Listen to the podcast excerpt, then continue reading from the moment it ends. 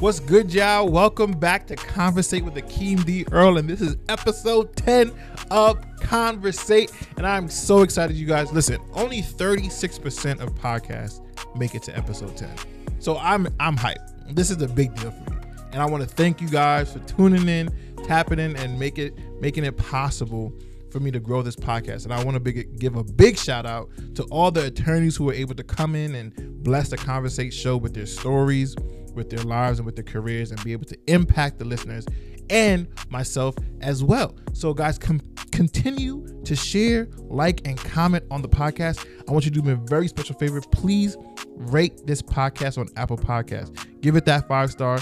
Leave a comment. Leave a note. Whatever you want to say to me, whatever you want to say to the guest, please comment and that will help grow the podcast exponentially. Thank you so much for tuning in and get ready for episode 10. This is my friend who is a beast in the AI, tech, and data space and how it intersects with the law. Yeah, I'm telling you, she's dropping some major gems in this podcast and you don't want to miss it. So let's go. Episode 10 of Conversate with Akeem D. Earl. Let's go. Let's conversate, Akeem. Let's conversate. Let's conversate. Let's do it. Let's do it.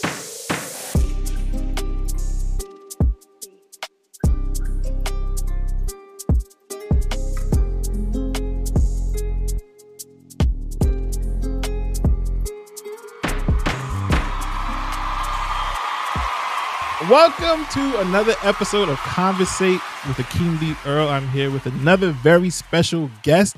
Uh, this guest is a prominent thinker, voice, and leader of cultural change. She's an expert in data utilization and management, while also being an equitable leader.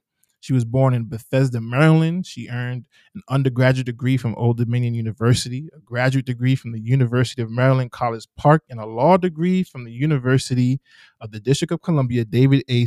Clarke School of Law. Shout out to UDC. In 2020, Amber Ivey ran for election uh, to the U.S. House to represent Maryland's 7th Congressional District. While in law school, Amber realized she wanted to support people in a different way and decided to serve in the intersection of data, tech, law, and public policy. She now serves as a vice president for a nonprofit organization focused on social impact. She is also the founder of Ivey Collective, which is a consulting agency that provides action plans to businesses and government agencies through data audits, and is a fellow podcast host of the AI Decodes the System podcast, which breaks down topics related to data, tech, law, and public policy in plain language. I know her because she was my class mentor. Our school had this thing called class mentors for our class, and she was a 3L going out, and I was a 1L coming in. 4L. I was under 4L. Oh, yeah, evening student. student. Gang, gang. Yeah, mm-hmm. evening. Yeah, that's why. Right, right, right. So definitely evening student. We was in the trenches for four years doing this thing. Mm-hmm. And she was mm-hmm. an extreme help, a wonderful mentor, and I was excited to see her process and her, and her, journey throughout the years. And I was able to help her on her campaign. Yep. Uh, when she was running for the U.S. House of Representatives, and we was in the trenches in Baltimore, getting these signatures hot, in, hot, hot, in, the, in the, in hot and we gonna get mad. Those people was mad. Walk up to them with signature. Wait, man, if y'all get up my face. It was it was a, it was a lot, but it was a great experience, and we gonna get into that too. Okay, so I'm excited to have Miss Amber Ivey on the podcast. Welcome, Amber glad to be here. I do my own um, air horn. Boo, boo, boo, boo. glad to be Big it up. I gotta get that for the guests. I'm gonna get the yeah. you gotta bring that in. dope, dope. Um, how are you doing, Amber? I am lovely. It's been a great day. I haven't. Well, I will not complain. Of course, everyone can complain about something, but I choose not mm-hmm. to complain. So I'm I'm feeling awesome. Good. Good, good. So we usually start this podcast with a finished sentence, right? Mm-hmm. And it is if I was not a lawyer, I would be a what? And you are a different case because you are living in what. So speak a little bit about like why mm-hmm. why you why can't you answer that question? So I decided not to practice as an attorney. So I am mm-hmm. trained as a lawyer. Um, when I went to school, I was like, this is what I want to do. I want to be in the trenches. I want to help mm-hmm. people. I want to figure that out. But then I remember being at the cover retreat. They would send all these law students who were interested in public interest from the Yales of the world and other schools. And for us, like, UDC is not ranked up there with the Yales, but we are top Mhm. when it comes to public interest. So Right. um, I remember going to the cover retreat out in the middle of nowhere, Vermont, like legit, or New Hampshire. I don't even know what state I was in. That's how bad it was. and we were out there in cabins and literally with The a whole bunch of other folks who were interested in this. And at Mhm. the time, I was working in data um, Mhm. and working at the Pew Charitable Trust on a data project doing research and data because that's my natural background. And I Yeah. remember sitting down at the table with this girl during lunch. And because I was an evening student, I had a full time job. So I was doing law school at the same time. And she literally was like, Why are you here? She was like, What you do sounds interesting. Why are you here? And I was like, "You know wow. Why am I here? And that was like my L year. And then the crazy part is that following Monday, I had an event at work where Mhm. um, we brought in a whole bunch of people to talk about data, predictive analytics, and all this stuff. And a guy Yeah. literally stood up in front of the room and said, if you find your intersection or if you're sitting in the intersection of data, technology, law, and policy, Wow. you have found your niche. And I'm like, Wow. that's me. And I like in that moment, I'm like, that's the space I'm gonna live in. That's a space that is Mm. necessary for progress with how the world is changing with technology. Yeah. The reality is lawyers do not learn about tech. Like we went through law school and there was no tech classes. There are now um, tech companies that are writing contracts for us. There are literally tech companies Man. that are doing way more in law than we ever thought was possible. And we as lawyers are not learning that. Same thing with tech companies. They're not trained on the law.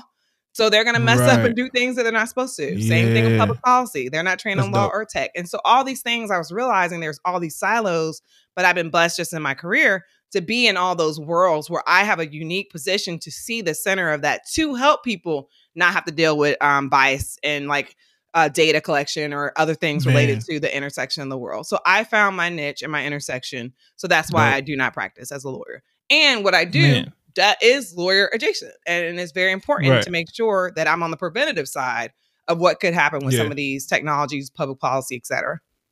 Got you. That's that's dope. So so why did you decide to go into law school in the first place? If you I thought I did? wanted to like go out there and make the world a better place. And I thought I could do it through law. And I knew that got you. the I knew that I've always wanted to be a lawyer since I was a kid. Everyone said I was gonna be Mm. a lawyer. I always wanted to be a lawyer. Honestly, also at the cover retreat, I remember being in the room with one of the women who filmed in um, the movie, uh, the the um, what's it called, the Thirteenth Amendment, or is it called? Yeah. Yeah, one of the yeah, women, on, on um, who- Netflix. Yeah, yeah. Yeah, she filmed in that movie, and one of the things she said to Mhm. me, actually, and it's probably gonna sound bad to your audience, but I'm gonna say it. She said to me, I can only afford, she's a lawyer from Harvard. I can only afford to do things when someone gives me a contract because the clients I Hmm. serve are in poverty and therefore she's also in poverty. And I sat there and I was like, Wow. what? Like that blew me away. This Harvard trained lawyer hmm is serving a population that she now also becomes a part of and can only feel feels like she can only travel when or live her life when other folks ask her to come and do something or speak somewhere. And I'm like, that Mhm. can't be the way to help people who are in poverty. And the sad part is public defenders don't make a lot of money. And they don't. Right. Like they don't. They struggle a lot. They can't pay back those loans, especially Yeah. if you went to a top university for your law degree and not like right. a UDC was very reasonably priced, and we were all able to like it was much better than Right. going to a six figure law school. Right. Um, so it and was you didn't have the parents to like back you up. yeah. If you don't have the, if you you're went to- trying to, like help yeah. make people be better, you shouldn't have to go into into debt that much, and then Yeah. you come out and you can't even replace your salary. So Right. even so you want to be a defense attorney. Defense attorney was I did. the- That's the what I wanted to do. And Got you. I was like, this isn't gonna. I said I can't help people if I'm literally in the same situation. So I was like, what is we another all way? struggling out here. That's what I'm saying. And then it was like one Yeah. for one was the other issue. I think that Yeah. people need to do that. There are people who need to be one for one, being out Yeah. there, being a defense attorney, making sure people are okay. But I was like. I had had another skill where I'm like, I can hit more than the one. I can hit the many with Mm. what's coming ahead. And plus, I had been in an industry where I'm seeing the future, and I'm like, if they think they're struggling in the defense system now with the number of people we have in the system, imagine when computers and technology are involved in this. It's only going to increase that even more. So I wanted to be on the Man. pre- pre- preventive side of what's Yeah. happening and what's coming down the pipeline. Things with So bias would- and um, AI face recognition, like all this stuff is Yeah. coming. So I'm like, I can help way more on this end just knowing what I have in my background. Right. So get into it. Like, w- how would technology impact negatively on So many ways. Um, well, you all have heard things like one, dark skin does not photograph well period it just doesn't um, we can go back Man. into the history of kodak original cards and how the different how, how photography was trained and built we can go back that far like it was trained on a white woman it was built that way but still Mhm. dark skin does not ab- absorb light in that way right so Hmm. if you do have things like um, ai face recognition it's very hard to differentiate faces that are black because we don't have enough training data. So, in order to train the AI to understand something, there has to be a lot of data that goes into that. If you don't have that, it can get features mixed up. So, often black people are um, confused for each other because there's not enough data to be able to differentiate between Akeem right here and then maybe Joseph Wow. over here. So they So think we all look the same in real life and in AI, basically. Because you don't, if you don't have enough data feeding it, right, the computer's only going to do what humans tell it to do. Like it's not going to do anything and else. then Other areas Yeah, that we've seen, I Mhm. know it's wild. Other areas that we've seen, even with just data in general, is like stop and frisk in New York. Stop and frisk in New York started with something called CompStat back in the day. It started with CompStat, or it was a stat program. I also worked for a stat program in Maryland back in the day as well. But they Mhm. did this thing called cops on dots. So put cops where the crime is, and that's where you hang out. It helped reduce Right. crime and and was supposed to stop crime. But if you take that to the next level of only going where you're policing, if you police in one neighborhood and don't police Mm-hmm. in the next neighborhood, you're gonna find more crime in the neighborhood you police in. They've Right. done studies that show everybody smoke weed at the same rate. Period. I don't know if I can say weed on your show. They do. No, they stop people okay. randomly. We, they smoke Yeah. weed at the same rate. But if you're targeting this district and this other district is not being targeted, when you feed that data into the system, Yeah. it's going to then tell you to go to the black neighborhood. Like it's just going to naturally tell you that because that's the data you gave it. So it's so many Wow. things that are happening on that side of things that I'm like, this is good. like this is like on 1000. Like what we're dealing with Yeah. is already bad. This is going to make it even even worse. Right. And I just feel like, like you said, the law is just so slow with the technology, even the tech we use. No, like, they're slow and then there's law. the joke is that I also worked Like on a law bottom of the tech barrel. project. No, it's bad. There was a law tech project, and one of the things I would say in front of the judges when I worked with them, because I was helping Yeah. them improve their systems, um, Right. particularly in the civil legal system is where I was working. And Mhm. I would literally tell them if you go into a courtroom in the 17th century, it will look the same as it does today. I have no doubt about There's that. no other part of the world that's acceptable. It's not. Where what other No, industry would you be okay with that? For I, I've been in trials where like from people. common law England. yes. And it, everything is the same, and which is fine. I get Extremely old. why. But at Yep. some point, people should not be court should not be eight to five when people have to be at work. Like let's we can never mind. It's a whole nother issue. I'm gonna calm down. What's your next question? nah, it's all no. This why you here. We gonna get into it. No, No, but but, that's that real. is a problem. The courts have not real. caught up. There are a few Mhm. law schools that are stepping up. There's Suffolk Law, there's Stanford. Mhm. A few are now creating law tech programs because they realize they're so far behind. And now they're actually requiring, even some of the professional responsibility, they're having to change the, or people are talking about changing some of those rules to make sure you stay up on tech. Because if you're Yeah. defending someone and don't know what the hell is going on, you're not doing what you're supposed to do as a lawyer. Yeah. If you if you're dealing with uh, cases that involve like cell phones or different things like that, you need to know a lot Man, of different stuff. Courts don't I've even a- allow cell phones in some courts. Houseway. Yeah. Right. I've I've been a paralegal for five years and I've worked with a lot of different attorneys. Mm-hmm. And some of them are just so stuck in their ways. They don't want to update no system. They don't want to use no new technology. The simple filing systems, they're like, I don't want to do it. And it's like, bro, like it's That's why they because they don't want to do math. Man, Anything related to tech. and which is why law schools and, and firms struggled during the pandemic because Mhm. they had to use tech and it was Mhm. terrible. People were going crazy. And we had to take classes in law school during the pandemic, and it was like it was a whole shift in how we did law school. It was definitely uh, a struggle for real. So, okay, Um, let's take Let it me say one thing before you move Yeah. on. The crazy part Mhm. of that is I was working with a, court before, actually a few courts before the pandemic. We were putting Yeah. court online. So the Mm. courts I work with and got that got their systems up were able to run court online during the pandemic because we were able to get it up before then. So that helped them to literally Mm. deal with traffic cases, um, Wow, some yeah. some divorce cases and family law cases and other cases that come through a civil legal system in a Right. very easy way. In before court in many situations. Like, how can we settle this before we even get there? And it was all done on an app or on a website. Right. Because you don't need to be in court to handle 99% of the stuff in the civil legal system. But, anyways. we we go see if we ever get to that point. But so let, us take it back. They're Why trying. data? They're trying. Sorry, go ahead. Why data? It seems like when you hear data, you hear numbers and you get very bogged down. Like, okay, I don't want to deal with no numbers. It sounds boring. Mm-hmm. Why did you choose data? What, what's exciting about data to you?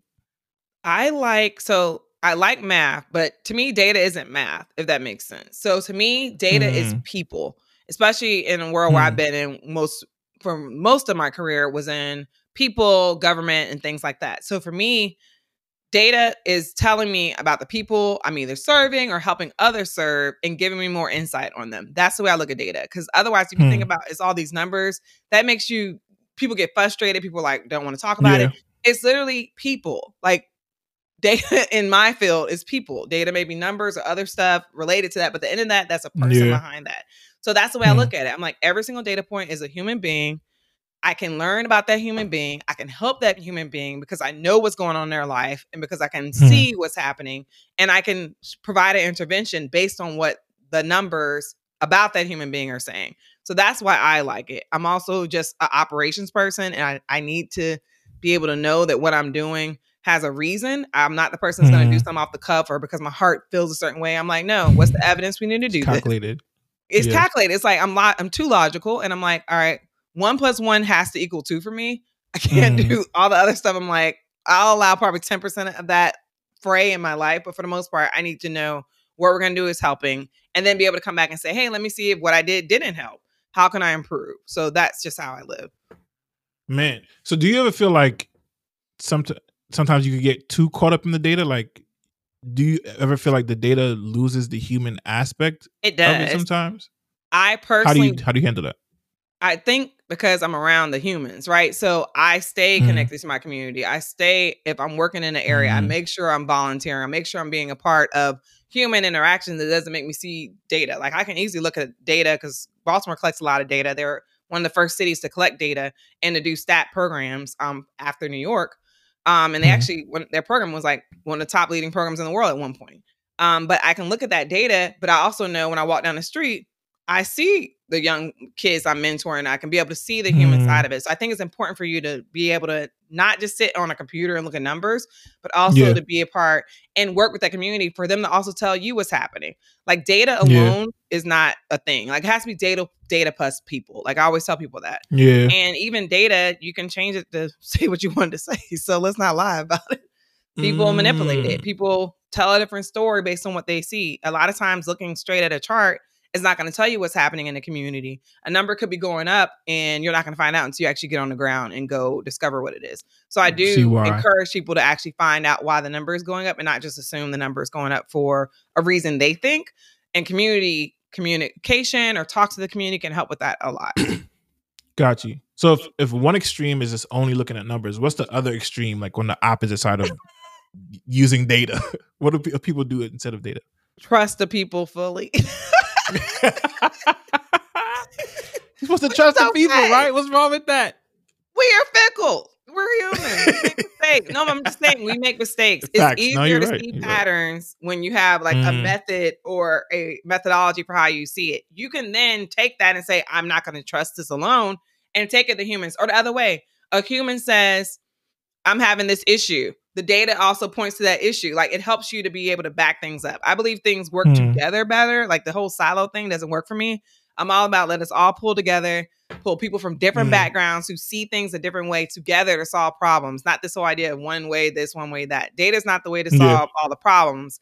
It just right. gives you insight that you may not have had to know where to look, right? And then you go do the next step, go work with the community, go work with other stakeholders to figure out what it is and come up with a solution. Yeah. Data cannot do it all. Data does one small piece of it. Got you. That makes sense. So speaking of being amongst the amongst the people, you mm-hmm. decided to run for House Representative what 2020? Yes. Why did you make that decision? Why, why Back to our conversation. So, mm-hmm. um, because I see particularly in Congress and even in other places, they're not thinking about technology. I, I've said this mm. then and I'll say it now. The fact that people did not know how Facebook worked who are Mhm. leading our laws when Facebook literally owns Man, society, owns culture. everything. TikTok Yeah. owns society, owns culture. Yeah. Instagram owns society, owns culture. They have billions of users. And the Yeah. people who are making our laws had no idea what it was. That is a problem. And then Yeah. now, like even now, if you look at all the stuff, they're like, tech is getting too big. It's gonna keep getting too big because you don't understand Right. what the hell is happening. And then the Yeah, yeah. future of work, I was scared about the future of work. And I was like, people are not Mhm. gonna have be able to have jobs because our skills deficit. COVID hit, we just literally skipped into I, we were predicting and, and other folks were predicting that we would have a problem between 2030 to 2040 was going to be a huge problem where we're going to have a knowledge deficit gap where there would be more jobs than people. Now COVID hit, we got it. Hmm. It's here. We have more jobs than people with the skills. And sadly, all these, even though there are layoffs now, like forget the recession for a minute, that's only going to last for some time. Tech is still going to go Mhm. up. But Mhm. before, like last year and even beginning of this year, we had so many jobs that were open in the tech space or in these other industries that need these skill sets, zero skills. And then a lot of people decided they didn't want to work or could didn't want to work low wage jobs during COVID. That actually sped up automation. If you look at what's Walmart's doing, Walmart literally one location has full automation, full self checkout. No humans are Mm. there other than like a couple people standing at the end. They Walmart need to get Apple Pay though. Walmart is bugging out. They don't got Apple Pay though. They'll get that later. They don't care. they played around. Walmart without Apple Pay, and you they're also thinking about the consumer. But anyways, moving on. Mhm. But they they are like it, private sector companies saw saw during COVID the importance Mhm. of going online and being digital. We lost so many Yeah. businesses in COVID. So many companies are bankrupt. We Mhm. lost real, real, real, real. Excuse me. Our retail companies that will never come back are gone. The stuff we grew up with literally is gone that quick because of what was happening during that time. It sped us up. So also the private sector companies that knew, they immediately went to tech. A lot of them do not have to hire the same amount of people again. Yes, a lot of places are now asking Mhm. for people to come back, but in the background, please believe those tech companies are automating and figuring out how to make sure they don't ever experience that again. so There's a smoothie want. spot. What is it? Jamba Juice has a completely automated smoothie um location. There are no humans. I think one human comes to drop off like the ingredients probably a couple times a week. It automates everything. You order, the machine makes it and gives it to you. There are no humans at the location. If you don't think they're going to do more of that, they will because they were very they're not going to lose their company on um the fact of individuals not coming or not wanting to work those jobs.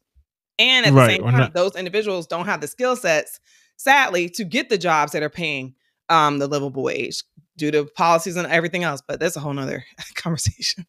Man, that's crazy. So you you spoke about Congress not like catching up with the times. What could it they have done? Like, say they were the, the most well versed in tech. We've How could they have curved this? they've known there are literally senators um, in Congress who have been talking about these topics, specifically future of work, for a very long time, and saying and ringing the alarm. Hey y'all, there's a few shoot, you can check the legislation that never passed. There's a few future of work legislation that was like trying to get apprenticeships in um, place, more of those involved, fellowships, more jobs training and skills training back in school um, to fund a lot of that stuff. Like there's a lot of stuff we could do around helping folks get skills in the jobs of the future. Um, and we're not. So it's like if you're Mm. if you're not paying attention to that, what else are you going to do? There are people who are ringing the alarm. Enough. Uh, too many people are in there who have been in there too long. I believe in term limits. I've been in there too long Mhm, who don't mhm. know the world we're in right now. And honestly, over the age of shoot, even as we were 30 some year olds, we're not the same people we were when we were 18 year olds. We Yeah. we were old to ourselves at 18. Think about What I know how by old you are. You maybe are you 20 something or 30 something? I'm twenty something. Okay, so you're still 20 something. As soon as you hit 30 something, you are now the old person you used to look at back in the day. right, right. I, them, I feel like that now though. It's crazy. But that's what I'm saying. They want something different. So that that Right. group, Gen Z, lives online. My niece Yeah. is seven. My niece, my other Mhm. niece is two. She lives, Yeah. one lives on Roblox, one lives on YouTube. You Mhm. can tell me every single YouTube star that exists, all that. all that. They live in a different Twitch. world. But the people who are making the rules for them are still in 1960 because that's when they got in office. Like this does this Right, not an right, right. Man, so what's best case scenario for the next ten years? and What's the worst case scenario? I'm not What saying that online. Leave it up to your imagination. I'm not answering that. I'm sorry. oh Lord!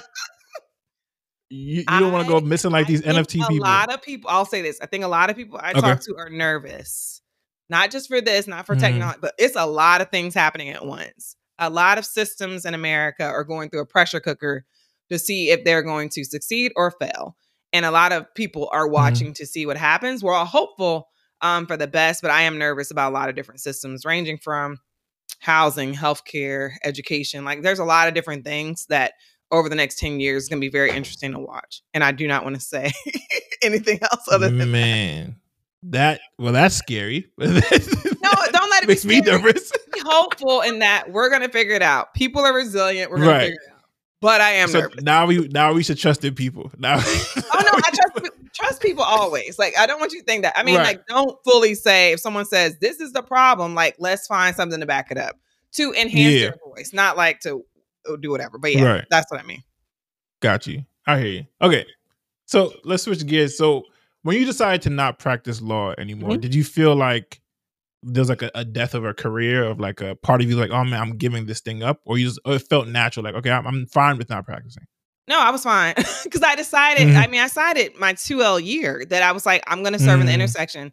I mean, I do. I probably will in the future, like Hmm. do something with law, like more so, like back to once I feel like I've done all I can in this space, like go do Yeah. um stuff pro bono and stuff like that um to Yeah. help people out. But it it was I just need to be on the other side. Like I I just felt for myself seeing what I see, knowing the world I live in. I'm like, it's not enough lawyers on this side of the world. Now there can be lawyers Got you. uh, based on folks who are going to those law tech schools who are getting some of that aspect. But right Mhm. now, a lot of lawyers would not be able to defend a case relate that's related to data and technology in a Tech- way that's intelligible Man. or uh, intelligible way. They would be confused, Yeah. and that's sad for me because that's like the way our world is moving. Man, that's real. So did you take the bar? No, I did not take it because I knew I wasn't going to do it. I literally was Mm. like, I'm not doing it. So you, you didn't go through that. you, you got your I was degree like, and was like, I was gonna, the funny thing was I was going to take the bar after I ran for office. That was the plan. Mm, And then I got okay. my job focused on running the data organization. I'm like, Mhm. there's no, I can't do it. There's no space for it. But I do plan on in the future taking a bar and then doing pro bono work like 10 years out, not anytime soon. But yeah. Got you. Yep. Got you. Got the whole plan set out. That's dope. So Mhm. how how was the law aside from you coming to the realization that this is not you, that you don't want to practice right now? Everyone was should law- take law classes. I love law school. Mm, I feel like everyone should be forced to. no I, if we could go back, I would like seriously, like as a child, you should learn this stuff growing up. Cause it Mhm. literally changed my whole view of just life, how the system works, how it happens. I would literally recommend that everyone take a few law schools or classes, especially constitutional law to understand that, and then criminal law for sure. Bare minimum, everyone should take that. Because reading What some of those the cases, biggest- it blew me. Oh, go ahead. Yeah. I was saying, what was- what was- you probably about to get into it, but what was the biggest like realization you came to while in law school, learning the cases? One was it was a few. One was Mhm. when I found out about how the land of um Native Americans was taken away from them. Man, the, law. case, the oh lord, I forgot the name. That of the case case. That oh Messed my me gosh. up as I sat this. Yep. So just for the folks who are watching who may not be lawyers, um, Mhm. there was a there's a rule or common law rule called first in place or first in time. I can't remember exactly what Yes. it's called, but whoever gets there first, that's your land.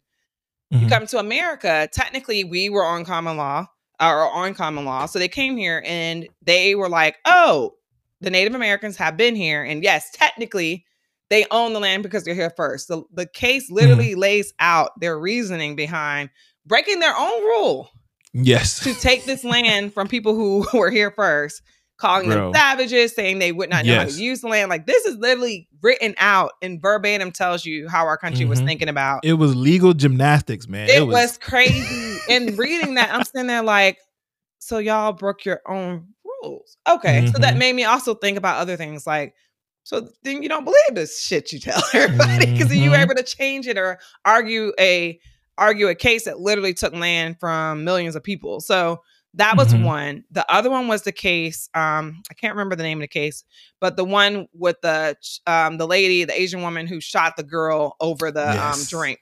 That was Criminal another one class, that I think. I cried in class when Professor Man. Ferguson taught that one. Um, Mm. and to hear that like the reasoning from the lady not getting um convicted and how um, yep. she was dealt with when I know anyone else in a similar situation would have had a different outcome. It was just interesting to see how race, particularly um, race and issues with black people, and that we were reading a lot of cases during that time were similar around that. So Mhm. it a lot. Yep. And like we literally sat through a class about how black people have been screwed in the legal Yep. system. And like just sitting there reading it as a black person in a public interest law school, that really changed my my mind Man. and made me think about things in a very different way. Then if I even go further, like Mhm. even in law school, reading about some of the laws around how literally black people have been criminalized in this country for like years. If you just read through the cases, and it's literally like people think that we came here and we were enslaved in this country. We were not. Like blacks were free in the were allowed to be free, and then they were enslaved later through law. Like it's like literally Mm. things that came along, and you read every time something happens, someone does something else. Before, like for example, if you were a enslaved person and your um and your uh owner or whatever sexually assaulted you and you had a kid, that kid could have been free. They changed the law to say you were only crazy. free based on what your mother was because these men want to have sex with these um black Yeah. enslaved women. So they didn't and they didn't want their kids to be free. It's like if you look at the law over years of time, and I've actually sat through some of this even deeper post Yeah. university, I'm like, y'all were just out here just changing it to work for you. And it's just like it's It's very whatever they want. but for that reason, people should know the law so they know what what they're up against, so they know what's happening. Um, because a lot of things happen in this country through public policy, which is more Mm-hmm. so on my side, more like government and what government does. Government has caused a lot of harm in this country to Mhm. um, people of color. Let's just be honest. Um, Mhm. And then on the legal side, the legal system has also done the same thing. So that's why I do not want the future of data, tech, and these other things to continue to cause the same harms it has caused in the past. No, that's real. And we we had to sit in these classes too. It's like it's, we weren't just like learning a subject. It was like impacting our life, and it was currently still happening. It wasn't it like, oh, this happened yeah, back in even in Crim Pro. Like these were laws that were in place Mm-hmm. that were negatively impacting these these communities, and we had to sit there and learn it as if it was like we're just learning a random subject. Like, No, it was hard to sit through that. And when we were Very in hard. school, we had the mul- we had multiple killings of black men during that Yes. time period, and then having to sit Yes. in class where you're learning about the Yep. law that's going to get the person off who just killed someone. Bruh. Like that was a lot. Bro, we had to protest on Saturday and be back in class. Literally, and be back in class. it was crazy. Were, I remember people like, going, and even with the immigration or migration crisis, people were literally going to the Mhm. border, helping people. like, yeah, When the kids were literally in cages, we had people from our school going down there to help Yes. those people with uh, asylum cases and all that. Like, and Yeah, having yeah, to yeah. go to work, especially if you were yeah. um a evening student and also or even not an evening student you have to go back to school the next monday it was a lot Sheesh. Shout out to all the evening students, man. How how how was it being that's an evening why i student? said during my grad i spoke at my graduation i was like yeah, special shout out to these people who are 40 plus hours and coming in here four nights a week break down the evening student struggle. Lay it out for you for, for the audience. y'all will never understand so one thing we looked at y'all like y'all were pansies and it's probably not appropriate word Man. to use because y'all would be complaining about 15 17 credit hours i'm like i got 12 like I'm right and a nine to five, bro. Yeah, and, and a nine to five, literally leaving work, getting on the train, just enough time for me and my friends to grab Starbucks coffee and a Mhm. biscuit and going right Yeah. to. And y'all were like, oh my Fact. God, the exam. This, this, this, this." Like, shut up. Yo, And people And my had, friend- like, I don't have kids. People had kids, spouses, four multiple years. kids, And, were, Multiple and y'all were crying. I'm gonna leave that alone. spouses. Sorry. Pets, all of it. No, that's real. My friend corrected me. I used to say part time. She's like, "We're not part time. We were not. We were full time students. graduate We are full time. We had nine plus credits, 12 credits. No. Man, I, it I was a struggle. Call me a full time evening minus one class. no, for real. Man, shout out to all the evening students who made it through, man. Yes. That's real. Another air horn. no, we deserve that and a trophy. Yo, for real. Most valuable so, player. uh, man, uh, give give a networking gem that you use in law school. So, um, I think so. I'm gonna use one from life in general that I also applied in life or um in law Mhm. school. So I learned early on, probably in my undergrad, the idea of a sweet spot. So everyone, this Mm. one, my parents are military, so I've grown up around all types of people, from red to Mhm. blue, purple, fill in the middle, from all different Mhm. races. Like I've grown up around a lot of different people, and I've always had Yeah. to move every couple of years, so I've had to learn very quickly to adjust to my new environment. Um, Mm. but one of the things I learned when I was in undergrad was something called the sweet spot, which is basically everyone has one thing in common. No matter who you are in Mhm. this world, no matter how much division we want to try to throw on each other and all this other crap, like we don't literally bleed and sweat the same way.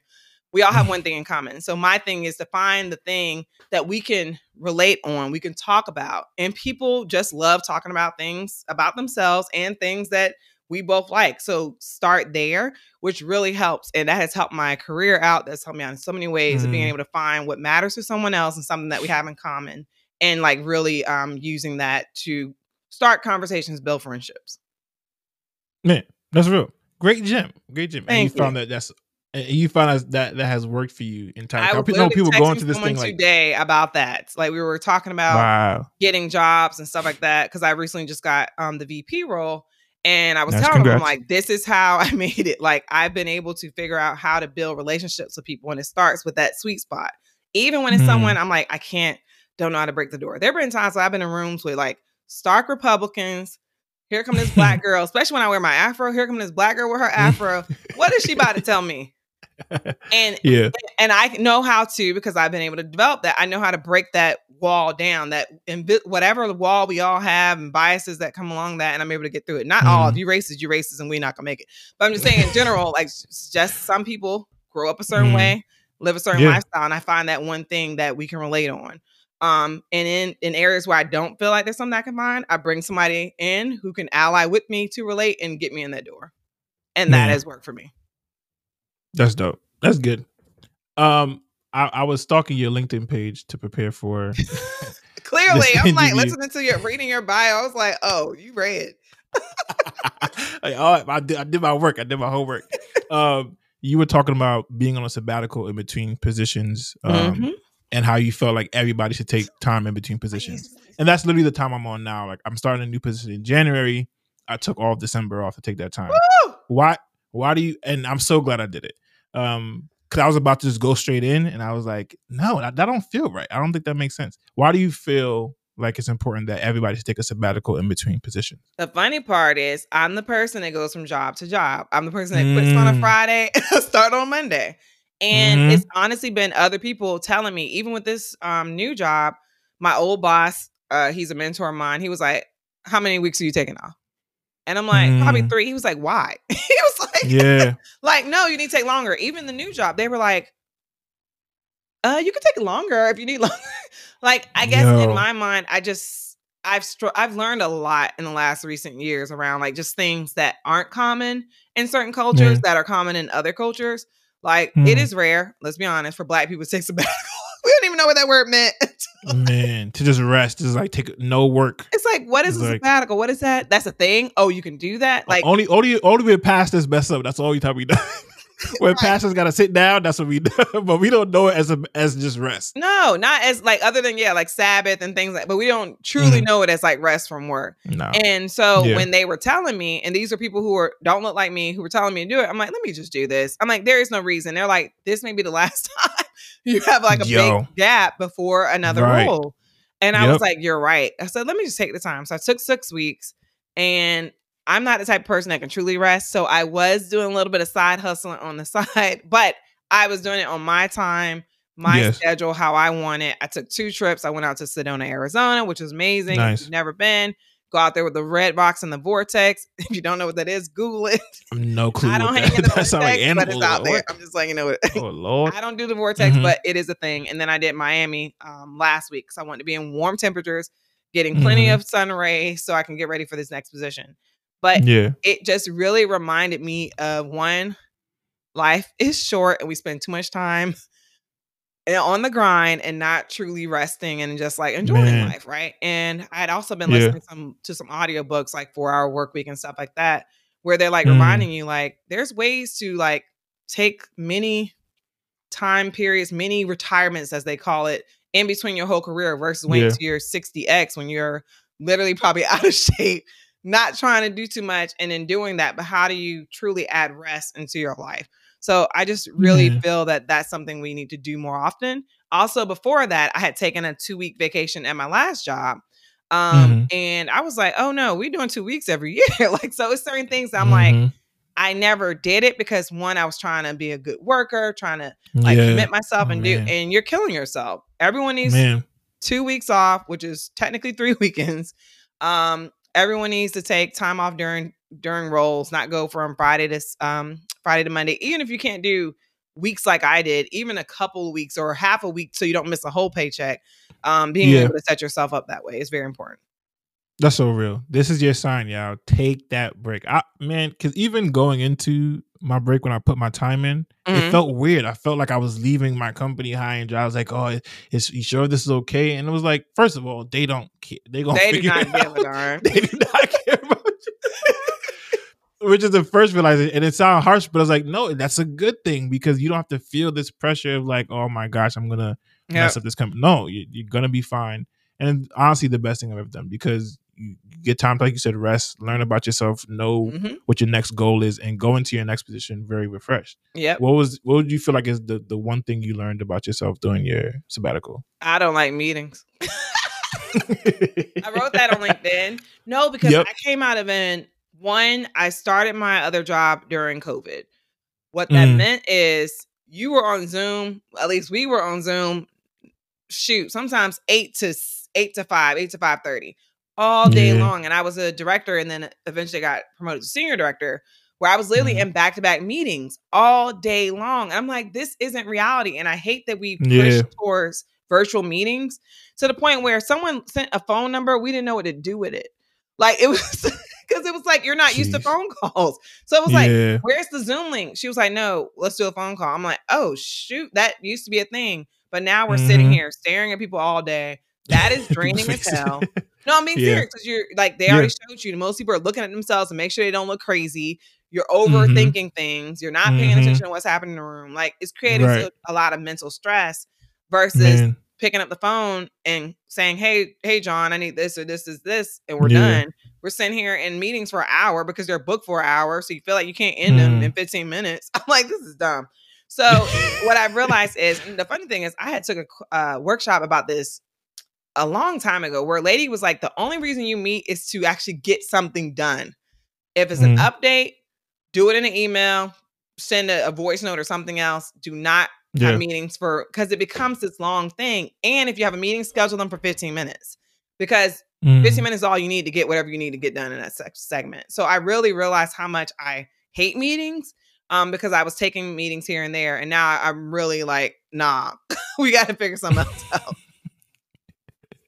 Man, that's that's real. And I, I feel like we've all been in those meetings where it's like, this make no sense. And a that's most meetings. Like, think about the number of meetings that you actually need. It's probably 20% of your calendar. Yeah. Or No, less. I agree.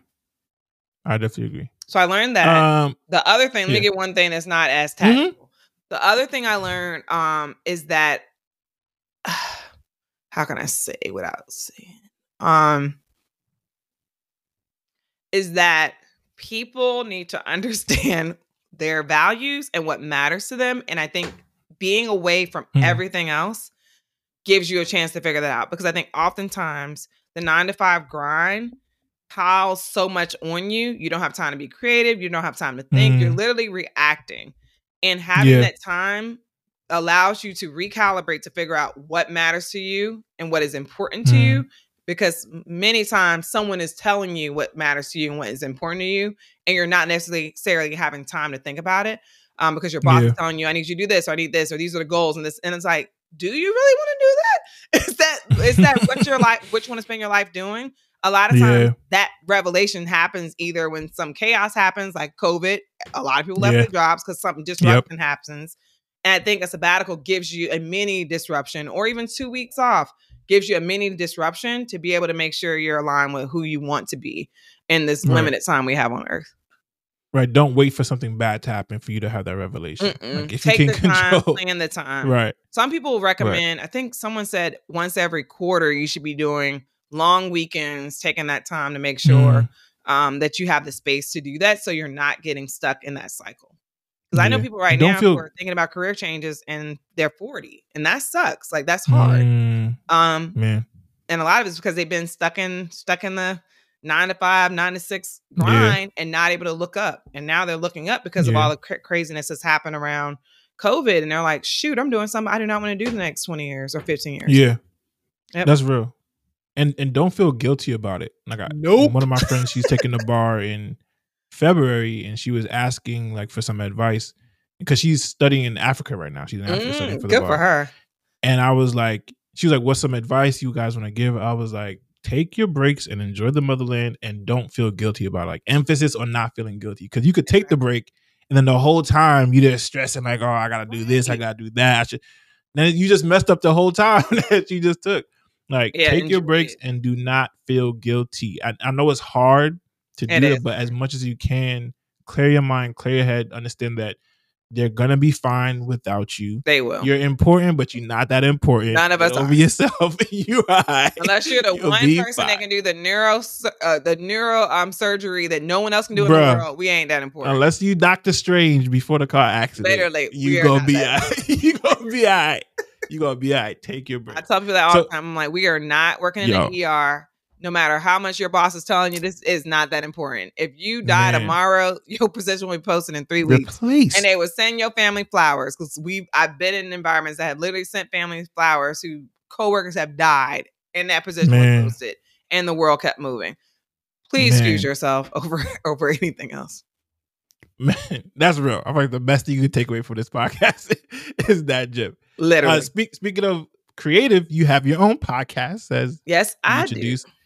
Uh, on the podcast front, like how is it having a podcast? Just from just doing a podcast, what is it? I like it because I like interviewing people and meeting new people. Um, that's the part I love. Like right now, what I Mm-hmm. Don't like is I need to hire a um editor because I have a million episodes that need to go up, and I'm I'm anal because I don't want ums, I don't want any of that in my podcast. Like I don't care about stuff. Like I tell people, like I just start posting video, but when it comes to Yeah. the the audio, audio, I'm like I'm anal in all the ums, the spacing. the umsy.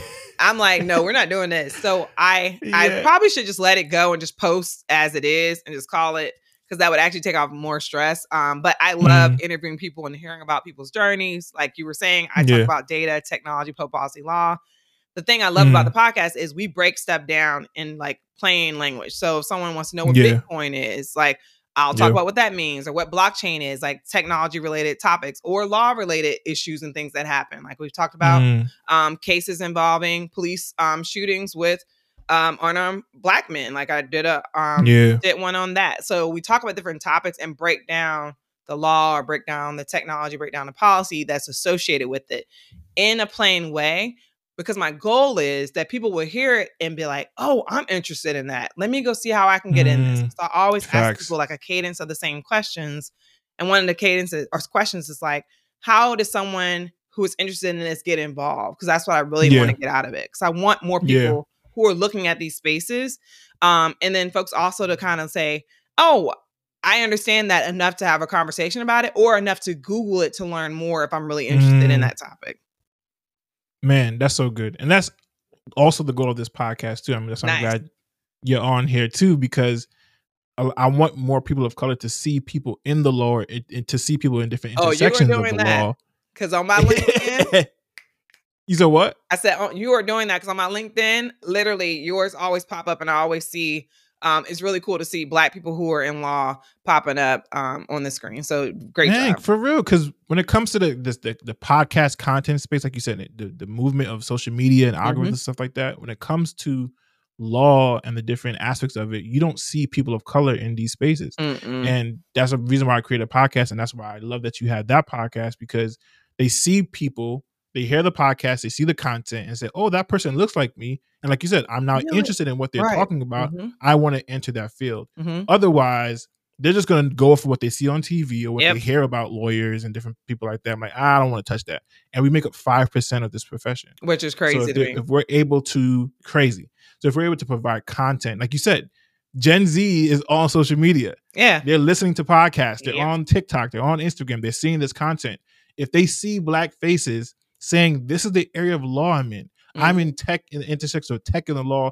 I love it. I enjoy it. this is how we make changes, yada yada. yada. They're gonna go, oh shoot, I want to do that too, and that's how things change. That's how people move into these spaces, and we're no longer going to be the five percent, I or agree. you're no longer going to be in meetings that you could only see one person that looks like you, Every or you're the only person Yeah. um, of, of, of color. So I, I'm I, that's so awesome that you're doing that. real life example actually one of my former colleagues actually we had uh, lunch a couple or coffee a couple weeks ago and he literally told Mhm. me hey i actually signed up for this ai masters because i heard your podcast and i'm sitting and he's a hispanic um young hispanic man um Mm, and from ecuador so like born and raised Yeah. in ecuador came over here um to um, Florida when he was like 15 or 16. But literally, Wow. listening to his podcast, he's now signed up and actually got accepted into a pretty good AI master's program.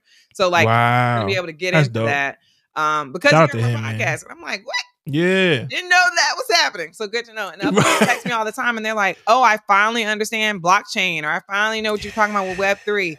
And I'm like, "Great, that's all I want, just for people to understand man, basic of it so that they can have conversations. Because back to what I was saying earlier, in the places of like Web3, we're left behind already. Like black folks Mm. are not in, let me just break this down real quick. There was a Web 1.0, which is like the original internet, which is basically like going on websites, reading things. Web 2.0 is interactive internet, which is basically like Facebook's buying stuff and all Okay. that. Web 3.0 is a decentralized web, which is basically everyone can own their own data. You can own your own access. This is where the metaverse is going to live. This is where things like Mm. NFTs and all those words, blockchain, all that stuff is in the Web3 space. Um, yeah, But we're not in it. So if they're building worlds and economies in Web3 and building, like there's lawyers, some lawyers are getting into Web3 and building Mm, practices in the metaverse. Like that is a real thing where people are building virtual practices. There are literally people working Crazy. today in the metaverse and different metaverses where they're like virtual assistants. Um, someone was just Mm. telling me their friend's kid makes a bunch of money being a virtual assistant in like Yes. Roblox or some mess. So Yes. it's like, like so there's things that are Yeah. happening, and sadly, our demographic isn't involved in that. Like the good thing is I'm connected with a lot of people who are who are black, but also is a very Yeah. small percentage within a very small percentage of people who are paying attention. And if we're building virtual worlds and we're not even building there, and we're not we're still struggling here, like there's so much that could happen in the virtual world where people get access to jobs, industries, selling products, like so much stuff is happening that I'm nervous about for um people who are already disenfranchised. But sorry. that's crazy. And- another No, that's real good. That's all good because even back to your campaign when we were out getting signatures, Mhm. where we were getting signatures that were people lining up to get computers during the pandemic. There, Mhm. there was parents lining up to get computers from like the library Yep. because they didn't have School, computers for yep. their children to go to School school. board building. Yep. And the entire line was black people. It was It all was. black people. So and it was hundreds we don't even- people. 100s Mhm. It was wrapped around the block, and that was also the saddest part to see. It was like if we if these kids can't even have laptops, Nope. Talk about the metaverse. We're doing it's, such a huge gap Exactly. catch up in that space. That's it's insane. That was heartbreaking. To I'm see. glad you said Um, that. And that line, yeah. for more context, that line was multiple days for multiple weeks.